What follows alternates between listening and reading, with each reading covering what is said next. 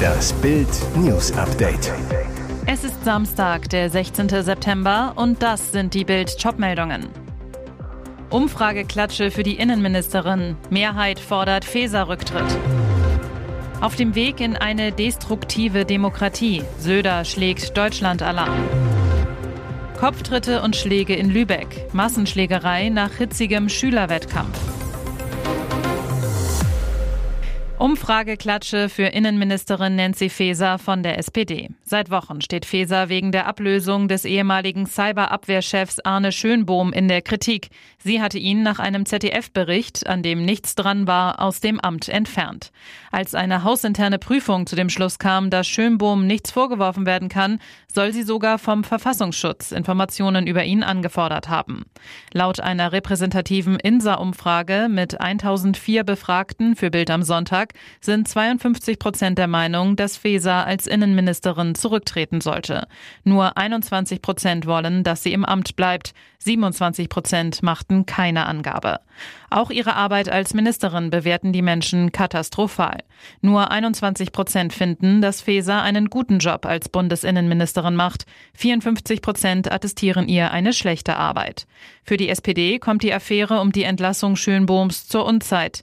In drei Wochen wird in Hessen gewählt. Faeser tritt als SPD-Spitzenkandidatin gegen den amtierenden Ministerpräsidenten Boris Rhein von der CDU an. 45 Prozent der Menschen glauben, dass Faeser ihrer Partei im Wahlkampf schadet. Nur 12 Prozent sehen in ihrer Kandidatur einen Gewinn für die Hessen-SPD. Noch drei Wochen bis zur bayerischen Landtagswahl. Und CSU-Chef Markus Söder sorgt sich angesichts steigender Flüchtlingszahlen und hoher Umfragewerte für Rechtspopulisten um den Zustand unserer Demokratie. Söders Alarmruf in Bild am Sonntag.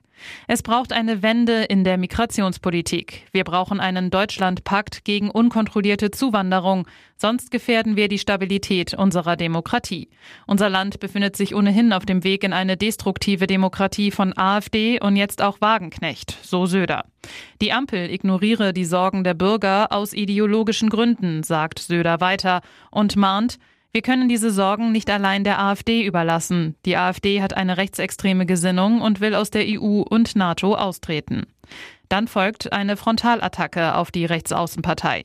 AfD-Politiker sind Putins treueste Vasallen in Europa. Es muss jedem bewusst sein, dass mit der AfD auch Putin nach Deutschland kommt. Wollen wir das? Ich nicht. So Söder. Die mauen Umfragewerte seiner CSU, zuletzt 36 Prozent, begründet Söder mit der Politik der Bundesregierung. Das liegt daran, dass viele Menschen so sehr an der Ampel verzweifeln, dass sie die Demokratie grundsätzlich in Frage stellen. Daher müssen Probleme gelöst werden, anstatt die AfD zu kopieren. Wegen ein paar Prozentpunkten in den Umfragen darf man sein politisches Gewissen und seinen Anstand nicht riskieren, so der CSU-Chef. Forscher will zurück in die Höhle, die ihn gefangen hielt. Lässig steht Höhlenforscher Mark Dickey vor der Poliklinik in Mersin in der Türkei. Der US-Amerikaner wirkt erholt, spricht entspannt mit den Journalisten. Er ist dankbar, denn die Ärzte im Krankenhaus haben ihn gerettet. Und er erzählt, dass er an den Ort zurück will, an dem er fast sein Leben verlor. Rückblick. Während der Kartierung der Morka-Höhle im südtürkischen Taurusgebirge bekam Dickey in 1200 Metern Tiefe am 2. September plötzlich Magenblutungen. Er verlor große Mengen Blut, weil er es erbrach und andere Flüssigkeiten. Sofort wurden Rettungskräfte alarmiert. Doch der Weg in und aus der Höhle heraus wurde zum kräftezehrenden Balanceakt. Ganze elf Tage saß der 40-Jährige in der Höhle fest, dachte, er müsse dort sterben. Dann die Rettung. Trotz des dramatischen Vorfalls lässt die Morka-Höhle Mark Dickey nicht los. Auf die Frage nach seinen Plänen antwortet Dickey gegenüber Bild, ich möchte vorerst in der Türkei bleiben und freue mich schon bald wieder in Höhlen zu klettern, um diese zu erforschen. Und weiter, jedes Leben birgt ein Risiko und in diesem Fall war der medizinische Notfall, der sich ereignete, völlig unvorhersehbar und unbekannt und es war eine einmalige Sache. Der erfahrene Höhlenforscher dankte auch der türkischen Regierung für ihr schnelles und entschlossenes Handeln. Unfassbare Prügelszenen nach einer Schulveranstaltung in Lübeck. Freitag gegen 15.30 Uhr gingen mehrere Notrufe bei der Polizei ein. Schockierte Zeugen meldeten mindestens zehn Personen, die in der Sandstraße brutal aufeinander losgingen. Ein Handyvideo zeigt, wie zwei Beteiligte einem am Boden liegenden Mann mehrmals gegen den Kopf treten. Auch ein wehrloser Rentner geht bei der Schlägerei zu Boden. Die Prügelei geht trotzdem weiter. Die Polizei rückte mit zehn Streifenwagen an, um die Gruppen zu trennen. Dabei erhielten vier Personen im Alter zwischen 14 und 43 Jahren einen Platzverweis. Fünf Menschen wurden während der Auseinandersetzung verletzt, einer davon schwer. Hintergrund der gewalttätigen Szenen ist offenbar ein Streit, der während einer Schulveranstaltung, dem diesjährigen Senatsstaffellauf, entfachte. Der Wettkampf gilt als krönender Abschluss des jährlichen Staffeltages der Lübecker Schulen und wird traditionell im Stadion Buniamshof ausgetragen. Jedes Jahr im September treten Schüler über 12 mal 200 Meter gegeneinander an. Schülerinnen laufen über 8 mal 100 Meter. Nicht zu fassen, mehrere Stürze und ein Stromausfall während des Wettkampfes sollen die Gemüter am Freitag so stark erhitzt haben, dass es wenig später zu der Massenschlägerei kam. Der Sieger der Staffel musste anhand von Handyaufzeichnungen identifiziert werden. Und jetzt weitere wichtige Meldungen des Tages vom Bild Newsdesk. Krasse Wende im Zuckerzoff. SPD hat für Özdemir nur noch Saures.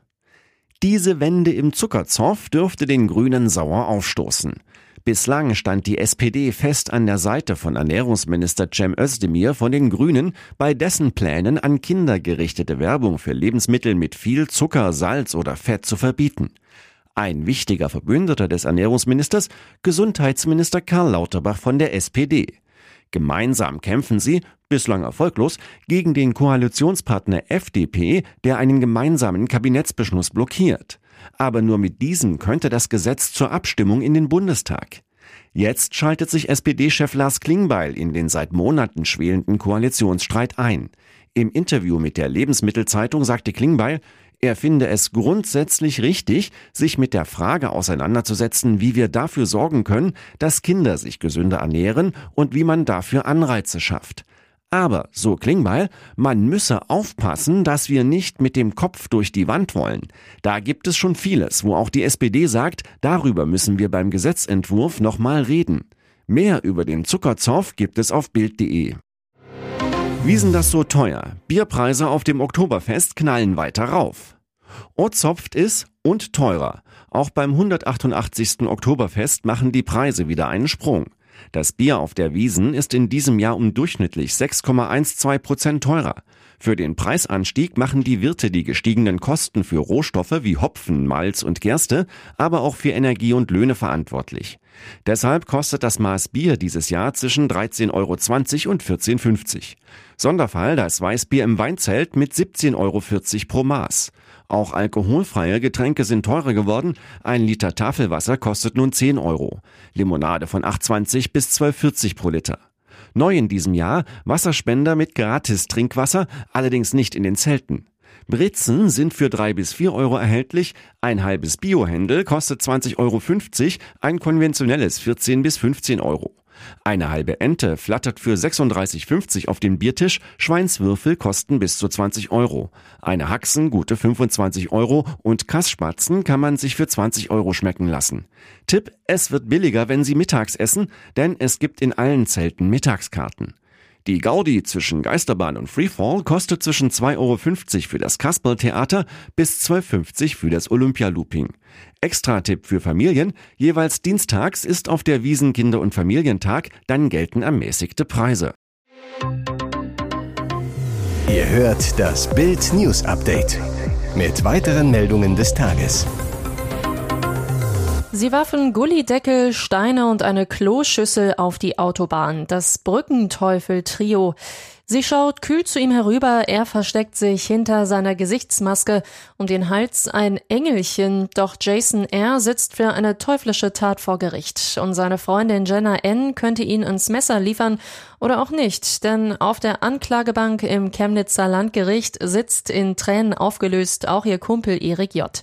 Das teuflische Trio soll im vergangenen Winter von zwei Brücken bei Rochlitz und Penich mehrere bis zu 50 Kilo schwere Feldsteine, Gullideckel, ein Waschbecken und eine Kloschüssel auf die Autobahn 72 geworfen haben. Insgesamt sieben Autos und zwei Lastwagen verunglückten deshalb. Eine Frau wurde verletzt. Beim dritten Anschlag wurden die drei gefasst. Die Anklage gegen Erik und Jason lautet auf versuchten Mord in neun Fällen. Jenna ist wegen Beihilfe dran. Jason R. räumte die Tat zwar weitgehend ein, sagt aber, Erik habe ihn dazu gedrängt. Auch Jenna gibt noch Erik die Schuld. Der sagt allerdings, er habe nur einen Stein geworfen, beschuldigt wiederum das befreundete Pärchen. Und in einer früheren Vernehmung hatte Jenna ihren Verlobten Jason selbst als narzisstisch und für den Vorteil lügend beschrieben. Er könne zudem gut schauspielern und sei sadistisch. Im Prozess konnte sie sich kaum daran erinnern. Auch Erik J. unterstellte Jason R. satanistische Züge. Der wehrt ab. Er habe lediglich aus Spaß mal Totenkreuze umgedreht. Mein Mandant steht auf Metalmusik, sagt sein Anwalt, was mit entsprechenden Symbolen wie Totenköpfen verbunden sei. Wer lügt? Wer sagt die Wahrheit? Der Prozess geht am 29. September weiter.